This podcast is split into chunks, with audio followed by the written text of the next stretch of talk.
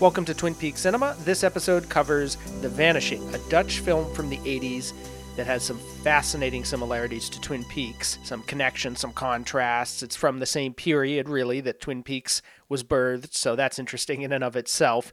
And there was actually an American remake, which I'll touch on briefly, although I haven't seen it. Before we get to that, just want to update on the work that I've been up to uh, elsewhere, just in terms of podcasts in the past month. Uh, I published on the Lost in the Movies feed the podcast The Vulnerable Throne with four classic capsules. Uh, really one big capsule on The Bitter Tea of General Yen, about seven or eight minutes on that film, and then some very brief discussions, like a minute or two, just re- brief reflections on uh, some other films involving uh, royalty led astray, I guess you could say. Uh, those other films were Knights of the Round Table, Land of Pharaohs, and Rasputin and the Empress. I also made a guest appearance on the podcast Creamed Corn in the Universe to discuss the character of Sarah Palmer. Meanwhile, I also had Colin, the host of that podcast, onto my Twin Peaks conversations uh, split over YouTube and uh, Patreon for the five dollars a month tier. So we discussed his podcast and just general thoughts on David Lynch, how he got into Twin Peaks really kind of late, like he got into it in twenty nineteen. Now he's deep diving. So that was fascinating for me, and I think for other listeners who've been with it for a while longer, certainly since before the return. I also renewed my Lost in Twin Peaks podcast with uh, episode number forty on season three, part eleven. So I put up the illustrated companion on my site. I'll link to that. You can look at all the categories with screenshots and stuff and see what's coming up for the week. Because right now we are up to, I guess at this point, it would be the mythology or no, the current events. And the uh, most recent one, I think, is In the Weeds, where I look at characters and statistics and all that stuff. So definitely check those out. This podcast was going through the summer, and I had to pause. And now I've got a little backlog going, and I'll go through the end of the year to uh, finish up season three. So daily podcasts with a week on each episode, each day a different aspect of that episode. I continued my Patreon uh, podcast for September, uh, a little bit belated, but put out another episode, uh, or, or rather a part two. I think part one came out before the previous Twin Peaks Cinema, so I already mentioned it. Uh, but this one focuses on the nineties and the seventies.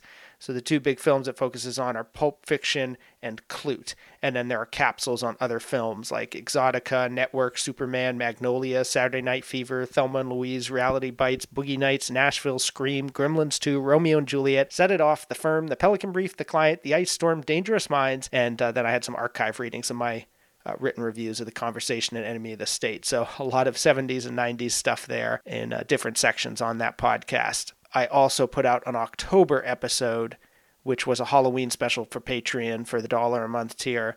And that was on Bram Stoker's Dracula, along with some other subjects and updates. So fairly busy month in terms of podcasts, now that I look back on it, catching up with stuff, making a guest appearance and so forth, bringing back a podcast.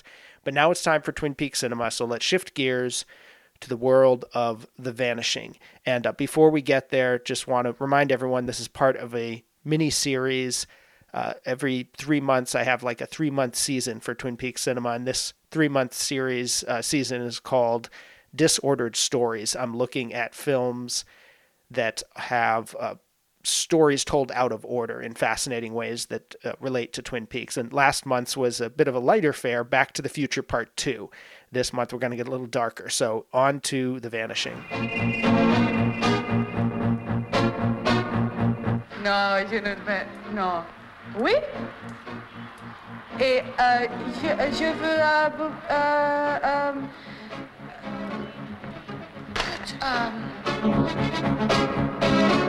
Vous l'avez violée, Saskia. Si elle est morte, je vais mourir moi aussi. Et si l'homme qui voulait savoir, c'était vous. The Vanishing is a Dutch film that came out in nineteen eighty-eight. It's about a couple who goes on vacation, I believe from the Netherlands to France, to the French countryside. And uh, they're driving along, film opens with them driving down the road. They get two bicycles on the roof, just this sort of routine road trip. And they're talking uh, as they go through this big dark tunnel. They go on a little detour, like, let's get off the highway and just kind of look at this, at these side roads and the countryside, and just this casual decision, you know, no big deal. And Of course, this uh, all these things lead to where the movie's going, but uh, as they go through this dark tunnel, she tells him about a dream she had. She says, "My nightmare. I had it again last night." Her name is Saskia, by the way, and his name is Rex, this couple. Uh, and I believe they're married. I've seen references even on the Criterion disc, oddly enough, like on the actual case for it. It says his girlfriend goes missing, but he refers to her as her, his wife in the film. So I'm pretty sure she's his wife. But she says, "My nightmare, I had it again last night." And he says that you're inside a golden egg and you can't get out and you float all alone through space forever. So he's heard this dream before. And she says, "Yes, the loneliness is unbearable. No. This time there was another golden egg flying through space, and if we were to collide, it'd be over." And this story kind of becomes a through line for the, the whole film. It's actually based on a short story called The Golden Egg, so this concept was always at the core of this. And, of course, when you think about golden eggs flying through space, what does that make you think of? But, you know, we'll get to the Twin Peaks connections eventually. Uh, I will say this is a film...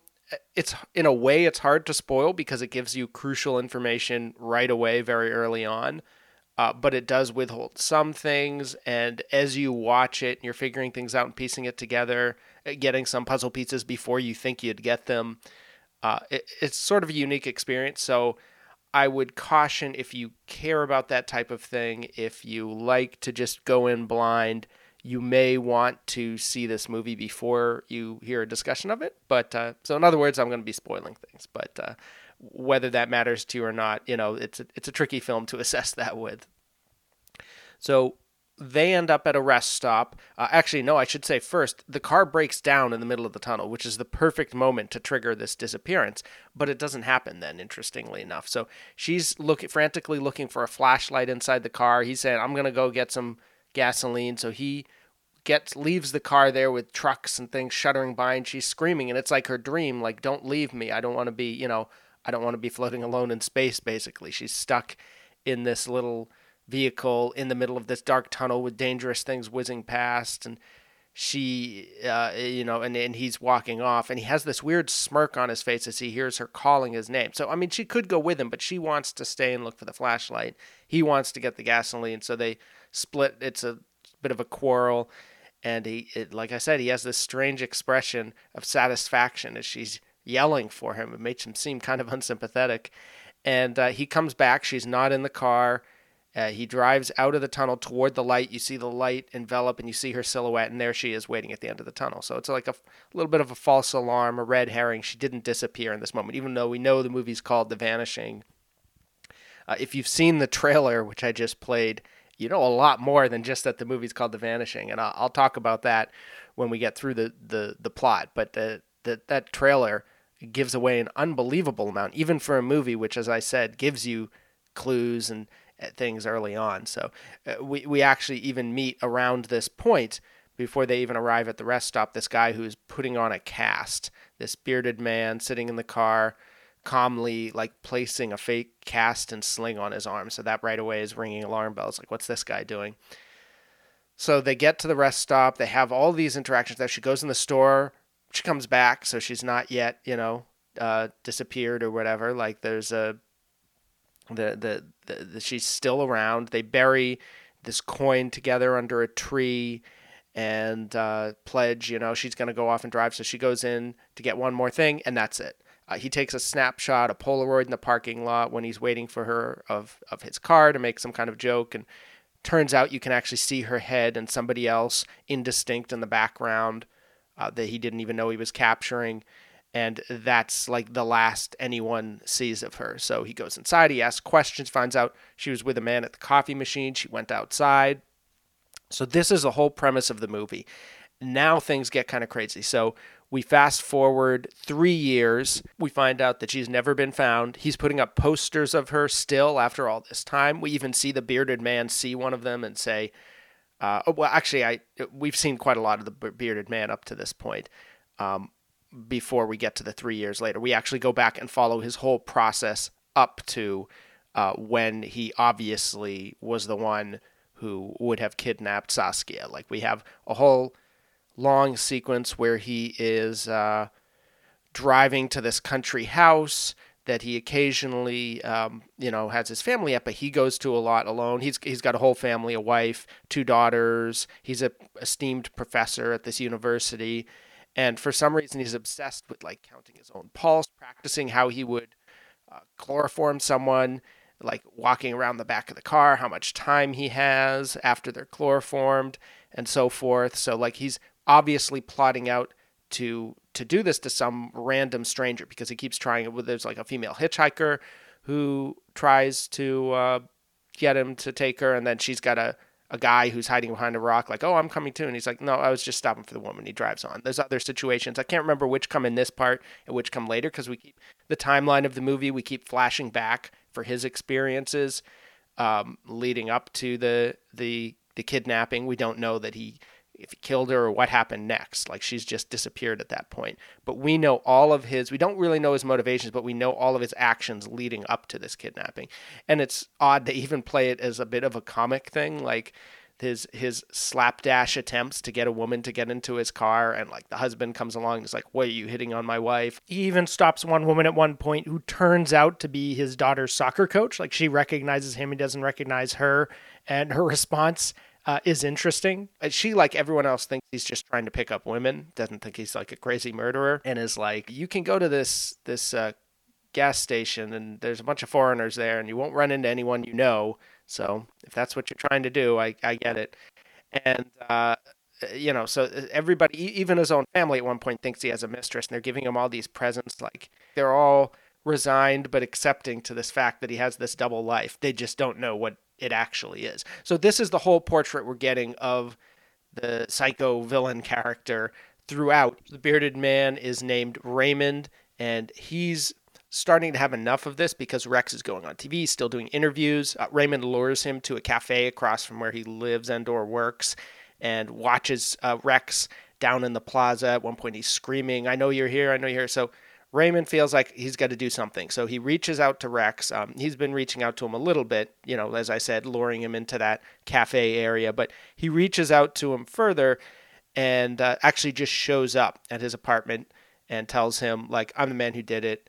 Uh, here's, you know, he shows him something. I can't remember. I think it's a key. I think it's her keychain or something that uh, shows that he was the one who took Saskia.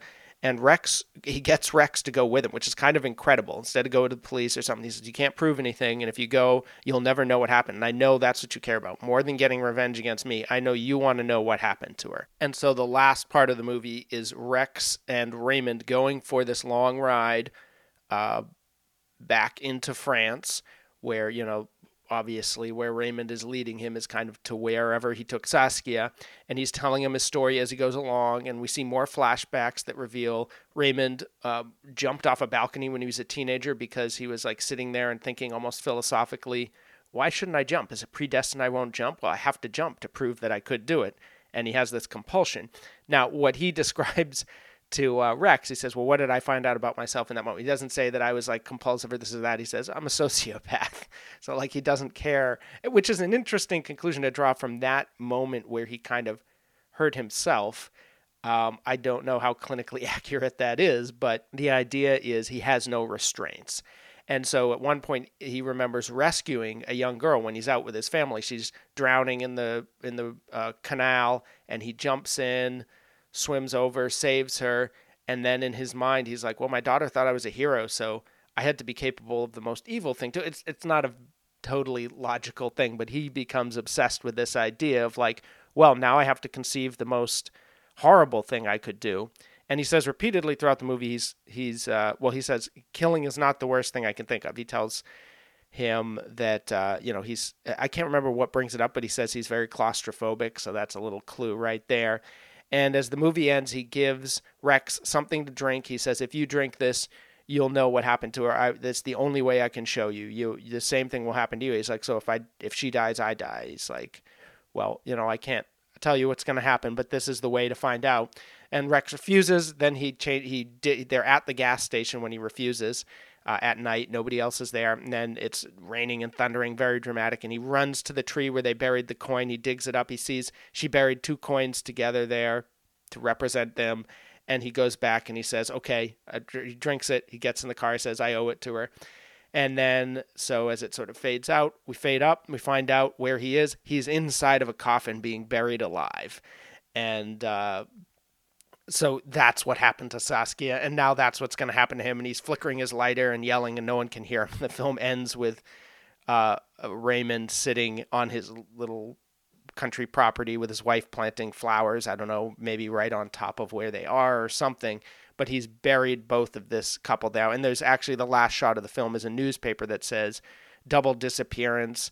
Uh, the man whose girlfriend went missing has now gone missing himself. And actually the film closes with these little, um, what's the word I'm looking for? These, these like sort of uh, dissolves or whatever that close in around these two round portraits of the two characters on the front of the newspaper.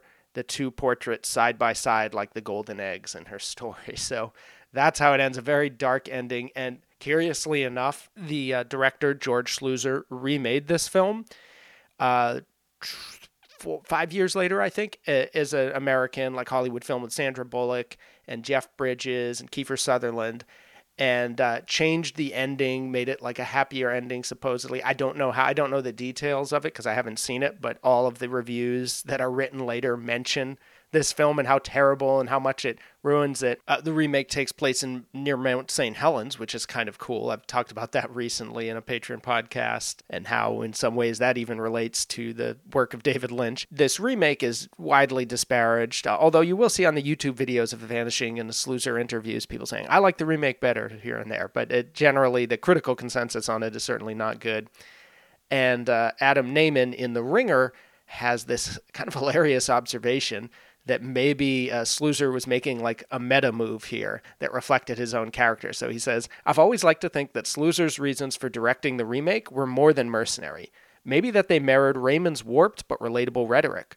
Having created something essentially perfect, the director had to do the most horrible deed he could envision at that moment, and in the bargain, guarantee its classic status.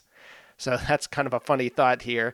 Uh, why did he direct this? Maybe it was like his own perverse Raymond-esque uh, gesture to Uh, destroy and enshrine his work simultaneously. So with that note, I would say you can imagine this story being told a number of ways. And it's funny thinking back on it, what I remembered and didn't remember. Very distinctly remembered the ending, like almost exactly how it was shot. Other things along the way, totally forgot. Forgot how early on they introduced Raymond. The fact that we see all of his leading up to the killing um, before the kid. Well, we know it's a killing ultimately, but the kidnapping before Um, moving into the future and Saskia, and it, it's compelling. Like I'm almost, you know, you can't rewatch the film really not completely forgetting what you what you saw. So it wouldn't quite work, but it would be interesting to like cut different versions of this. One where we don't meet Raymond until Rex does. Maybe one that's all from Raymond's point of view first, and the Rex and Saskia are totally incidental, and they only become characters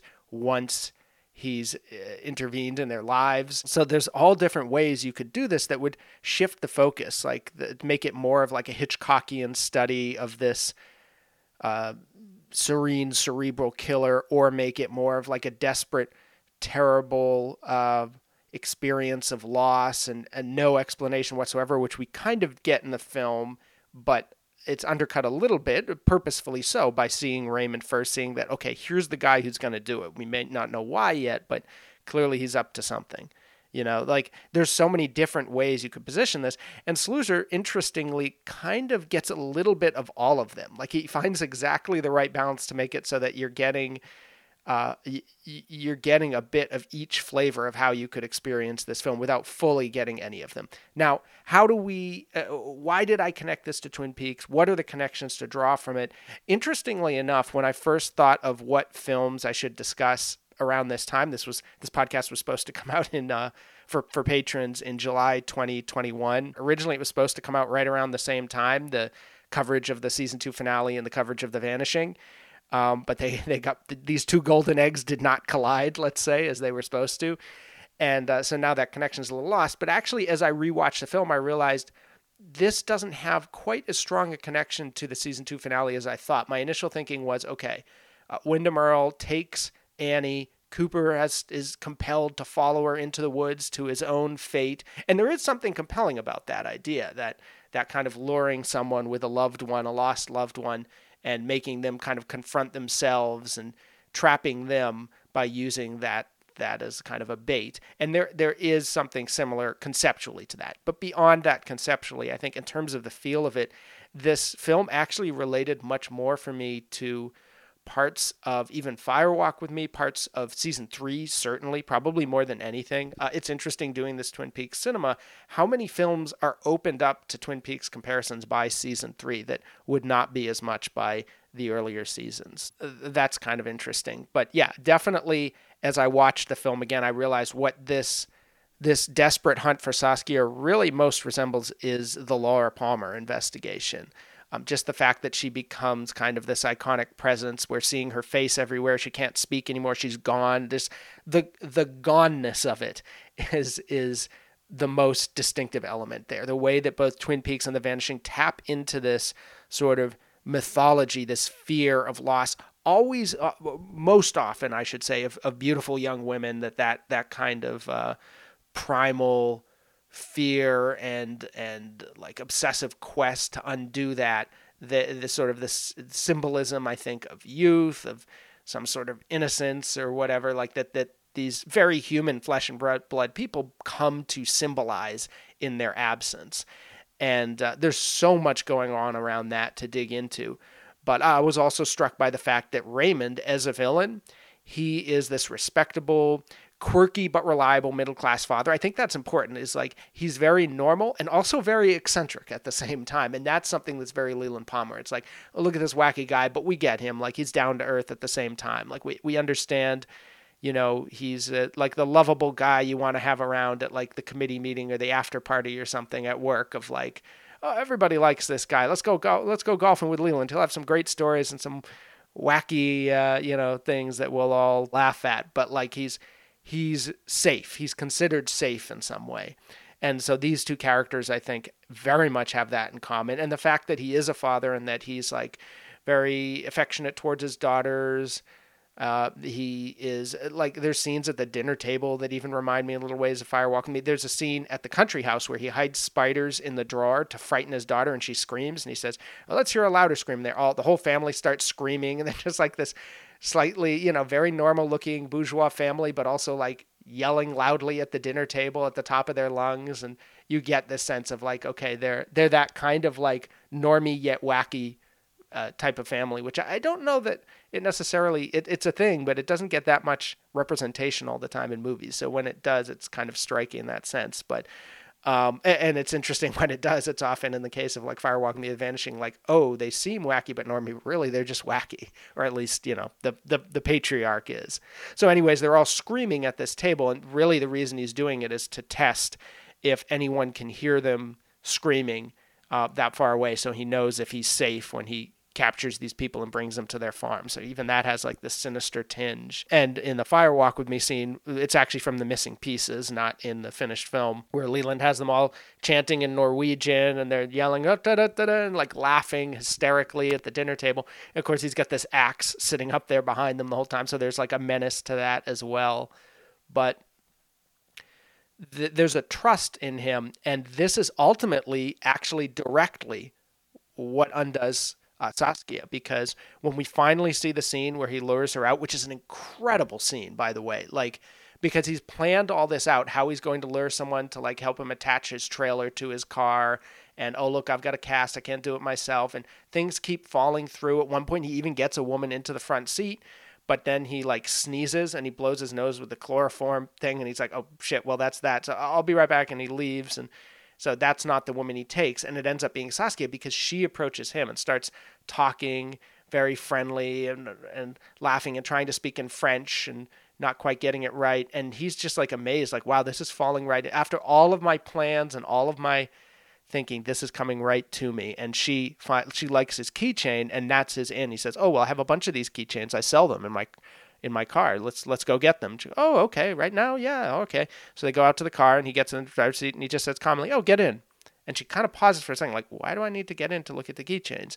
And he's just matter-of-factly rooting through, and she has a moment of pause where she could get away. She could say, okay, something's not quite right here, even though I got good vibes from this guy, and, and I'm going to buy this keychain for my boyfriend or husband or whatever. And all of these good signs. There's something just off about, why is he asking me to get into his car?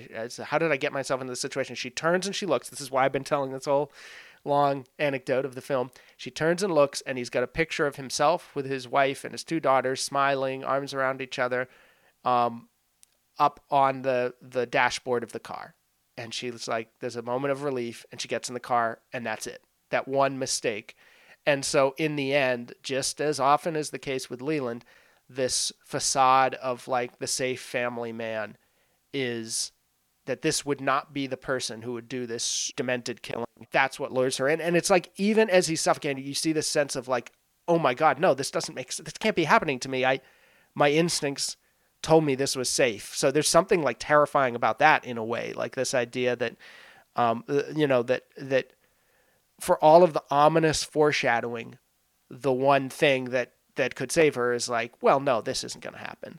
This, this is, I can read the signs and see that this is safe. So it's like that, that idea of him being a sociopath who can mask his dementedness with this facade is, is at the core of the movie in a way that I think in a, in a different way, it's at the core of Firewalk. In Firewalk with Me, it's like this manic swinging be, between the sort of uh, stable Leland and the more demented, Bob-inflected version that's abusing Laura and tormenting her and all this stuff. But there's a connection between them. Here, it's less of a dichotomy. It's like a one smooth process, the masking of that. Raymond as a villain is kind of a combination of Windom and Leland in particular.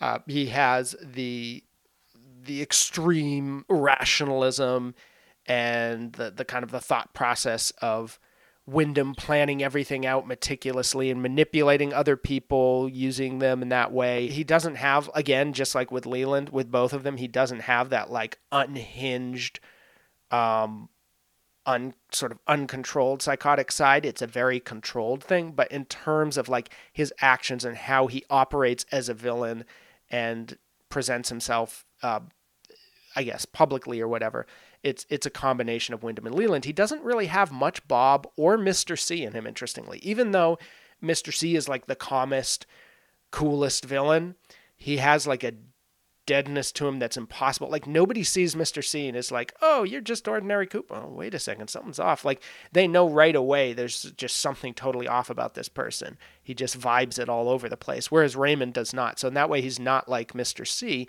and he doesn't have the crazy, unhinged manic quality of Bob, obviously.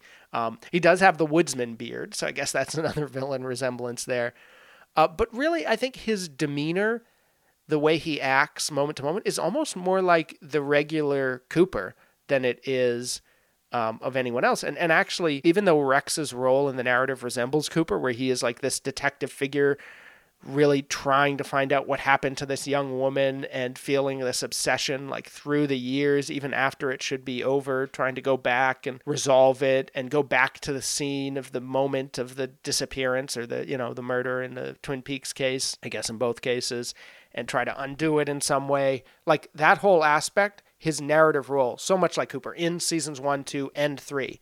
But he doesn't act like Cooper. Like he's much more uh, unstable and kind of frantic, and he doesn't have that Cooper-esque quality. Raymond actually does have that Cooper-esque quality, and I think the Cooper that Raymond most resembles is the Richard figure of Part eighteen.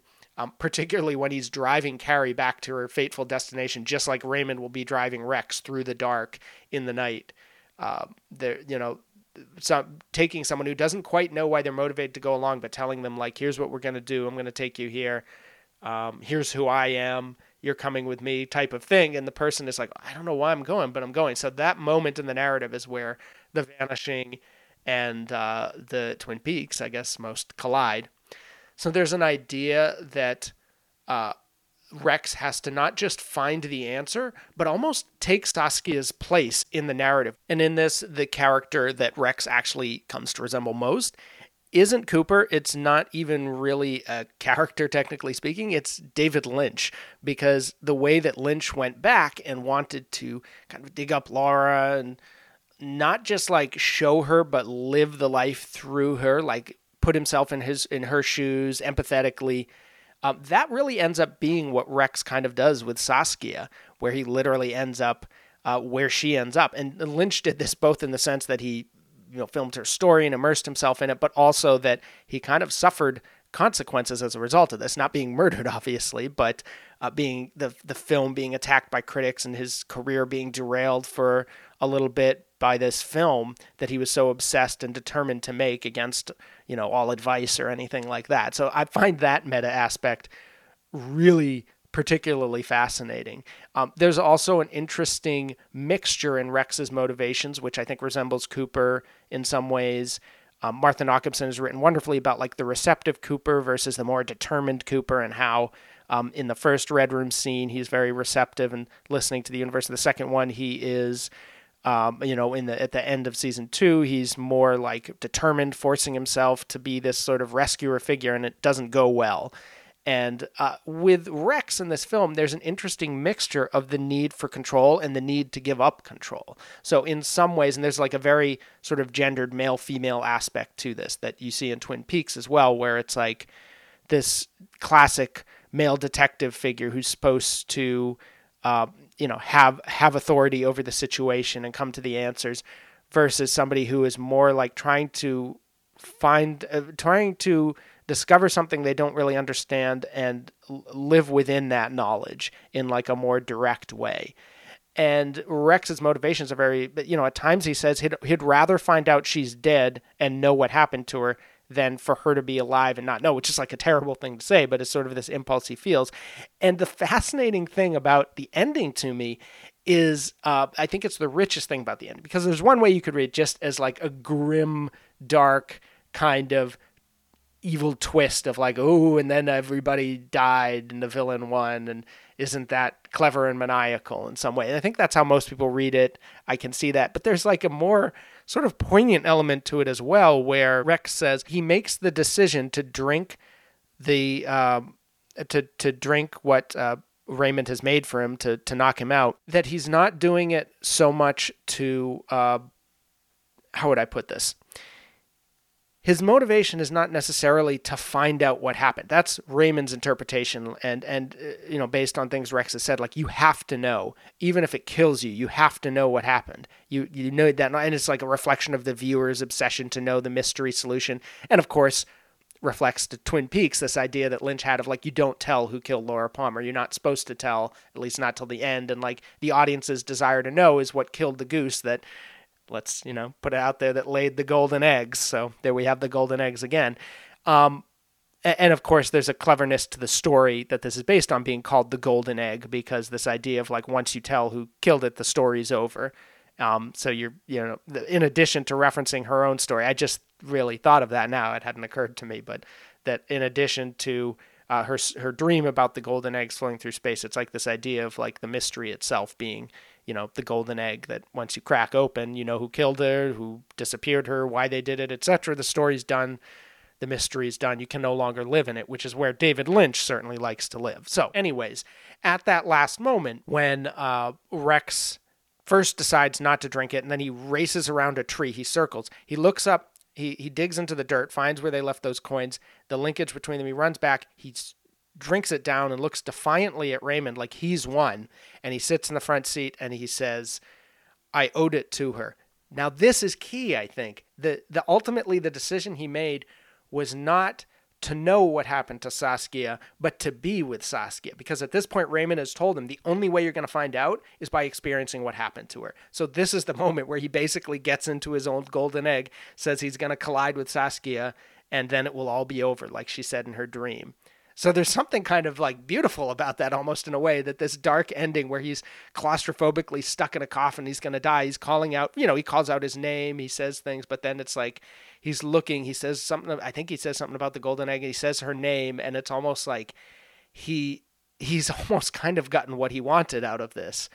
Um, even and, and in a way, the last shot of Raymond sitting there watching his wife, he's got these weird glasses that kind of, if I remember right, they pop out his eyes a little bit, like they make him look kind of odd. And he's sitting there grimacing, looking out as his wife waters the flowers. And this is a guy who can't love anyone. He can't accept anyone else's love, even though he has this nice little family. He's lost in his own mind, a totally isolated, lonely person. Like his golden egg's never going to collide with anyone. And in a way, uh, you know, uh, without even getting into the question of an afterlife, just more in this sort of philosophical realm. It's like Saskia and Rex have each other somehow in some perverse sense in the end. And I find that ending so rich and fascinating. And again, I think that ties into this sort of gendered dichotomy of male, female, like in control, not in control, receptivity, so forth, that again, Martha Nockimson, Passion of David Lynch, written so wonderfully about. And this idea that ultimately it's like by becoming Saskia that Rex redeems himself, not by quote unquote finding out what happened and like having the authority over the narrative again. So it's like this weird redemptive ending snuck inside of a much darker one.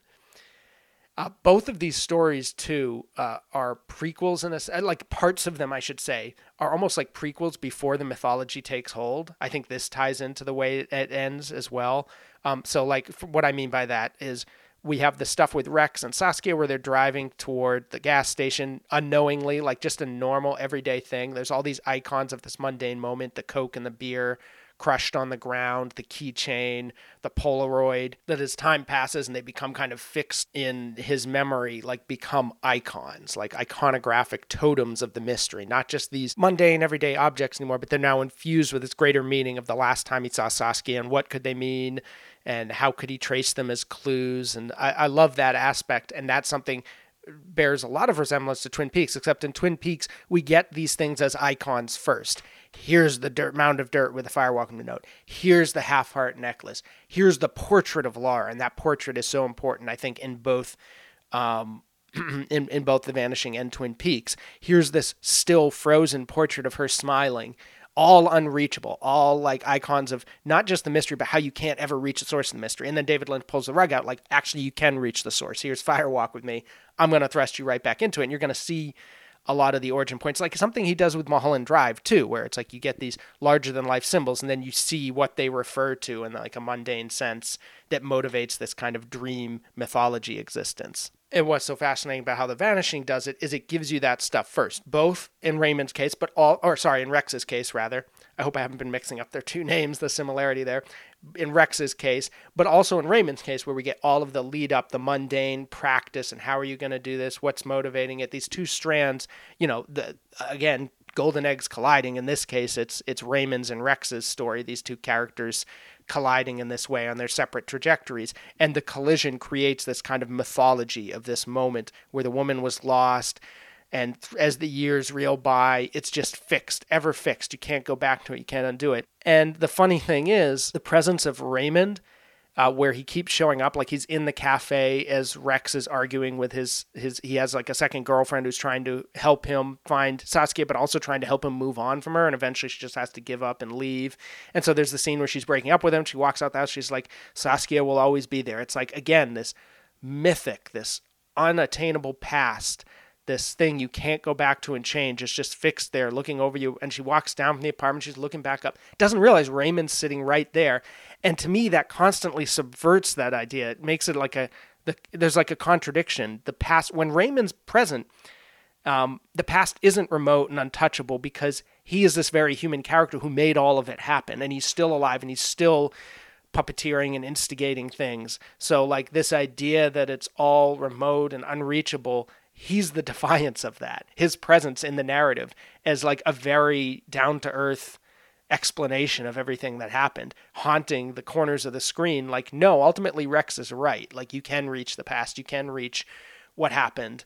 Um, so in a weird way, it, it kind of undercuts that, fascinatingly, I think. The film ends with Rex ultimately, like, so if Saskia has sort of transcended and become this iconic portrait, the way we talk about Laura, you know, becoming a golden egg in part eight, where it's like Dido and the firemen are blessing her little round ball and sending it to Earth in some way to fight Bob. There's this notion that, like, I've always thought of it almost as coming after, even though chronologically you could say this is the atomic bomb, it's the nineteen forties, Laura is, you know, this is a retconning Laura's origin story. Yeah, maybe in a sense, but the narrative, the way the narrative unfolds, we've already seen Twin Peaks, we've already seen Firewalk with Me, we've seen Laura's human suffering, now she's like becoming this kind of iconographic presence, which she was in a way back at the beginning. Like, it's interesting that her school portrait is the photo inside of that ball that they're blessing. Like, that's the iconic Lara that we knew in the pilot. So it's like she was iconic. She kind of becomes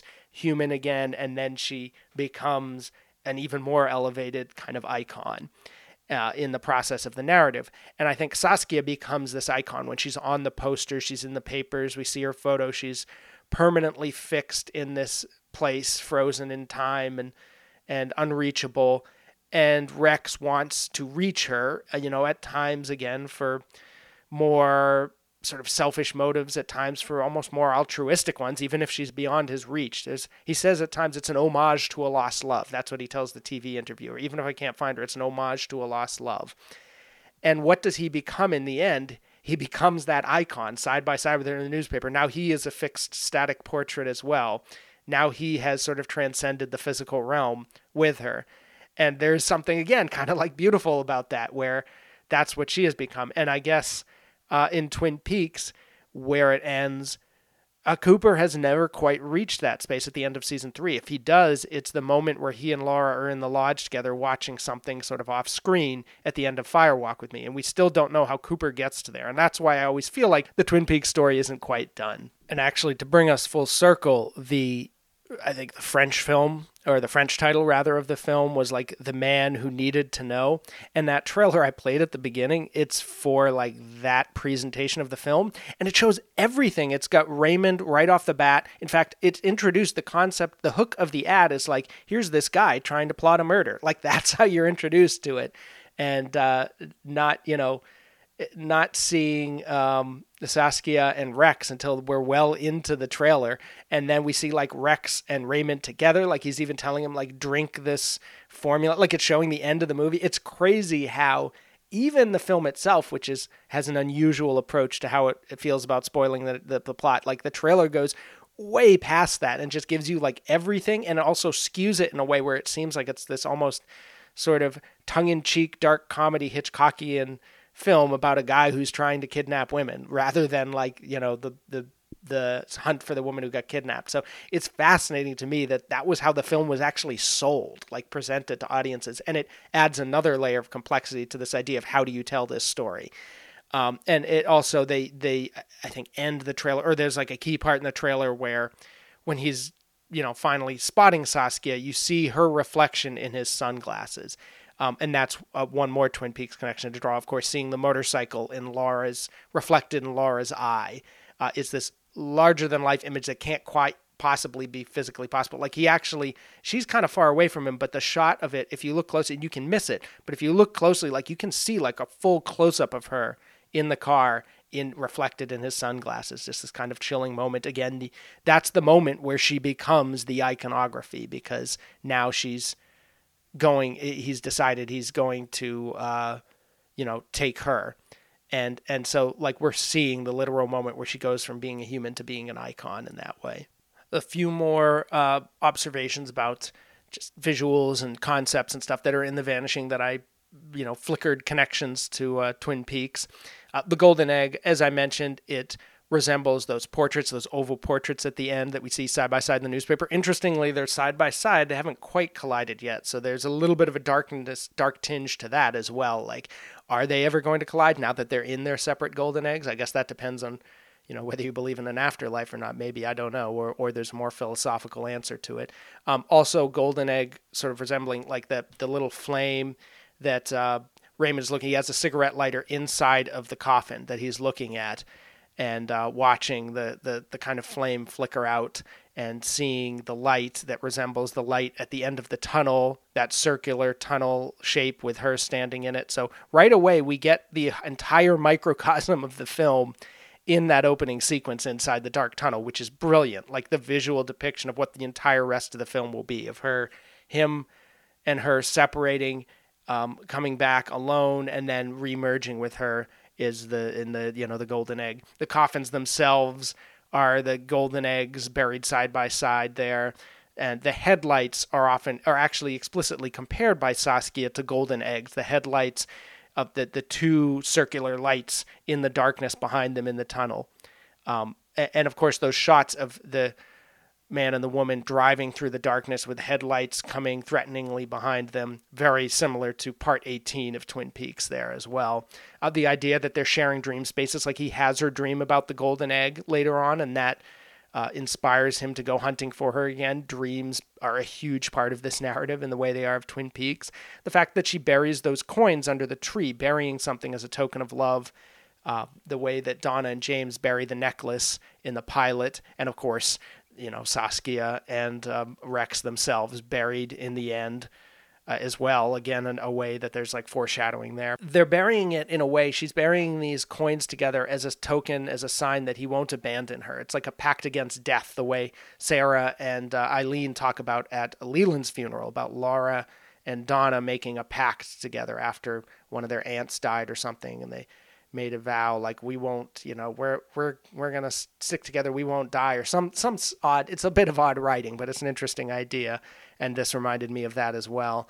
Um, the fact that Saskia disappears in a convenience store, I mean, you know, that's another interesting little Twin Peaks. You almost wonder at times if, like, Lynch and Frost, um, I think particularly Lynch, because of the way he works, it would be almost more of a subconscious process. Frost, I think, makes much more overt references to, like, Laura and Vertigo and stuff, where it's like, let's name the characters, let's do this. Like, Lynch, you get these weird, almost subliminal connections. You wonder if he, like, went to a film festival or a theater and saw this, and it was in the back of his mind or something as he wrote. I've actually been wondering that a lot with Mad Men. The end of Mad Men, which came out in the spring of twenty fifteen, and uh, Twin Peaks, which he was still kind of, he had finished supposedly writing, but he was doing a lot of rewriting at that time. It was right before they started filming it. And the endings of, there are very, some interesting similarities, but that's a whole other podcast. So a question that's been on my mind, let's say. And uh, finally, I just want to return, I want to end on this concept of Rex's more darker impulses in trying to solve the mystery of, like, he would let her die in a way, mentally. Like, if I could decide if she was dead and I knew what happened, or she lived and I didn't, you know, it's this idea of, like, letting her die to find out what happened. Is it ties into this notion of the need to know, just the need to know the strict facts of the case becoming greater than an appreciation of the human tragedy, even though the human tragedy is what motivates that needing to know the facts in the first place. And I think this, in a way, is what Lynch was on about when he keeps talking about that the mystery wasn't supposed to be solved. Mystery was, it's like this idea that somehow the emotional content of it gets emptied out if you focus too strictly on the mechanics of it, and, and connecting those two things. That's really the art of, like, the truly profound murder mystery or disappearance mystery or anything, is to resolve it in a way that actually expands the mystery rather than contracts it. And I think both Twin Peaks and The Vanishing um, managed to do that, where, uh, you know, that, that, that idea of the compulsion to just know the strict facts, it takes on a life of its own that can subvert its own motivation, but the resolution can reroute you back to that human motivation, that empathy, that fear, those baseline emotions that you feel that draw you to the mystery in the first place. Even though Twin Peaks, I guess you could say it becomes about disappearance in a way in, at, at the end of season three when Laura disappears, but I mean, it's a murder mystery. And yet it always feels fundamentally like a story about disappearance because of the just the significance of Laura not being there anymore and not being able to get answers because she's not there to all of these complicated questions. So that's compelling. There's another character in the film who I mentioned only briefly, Leineke, the second girlfriend of Rex, who's like helping him but uh, wants him to move on and is sort of questioning him and then eventually leaves him. And I forgot to mention, she reminds me of Diane in season three in some ways, who comes in after the mysterious other woman has has gone away and still feels haunted by her. And that's it for this episode. Uh, please let me know if you have any thoughts on this film. Always love to share listener feedback, even if it's long after the episode in particular has gone up, so this or any other episode in the archive. We're going to wrap with one more disordered story. So we'll wrap this season in December, and that film is Rashomon, the Akira Kurosawa classic, which is really in many ways the Ur story uh, told out of order, to the point where the Rashomon effect is even a word that people use to describe certain types of stories. So here's a taste of that to come for the coming month.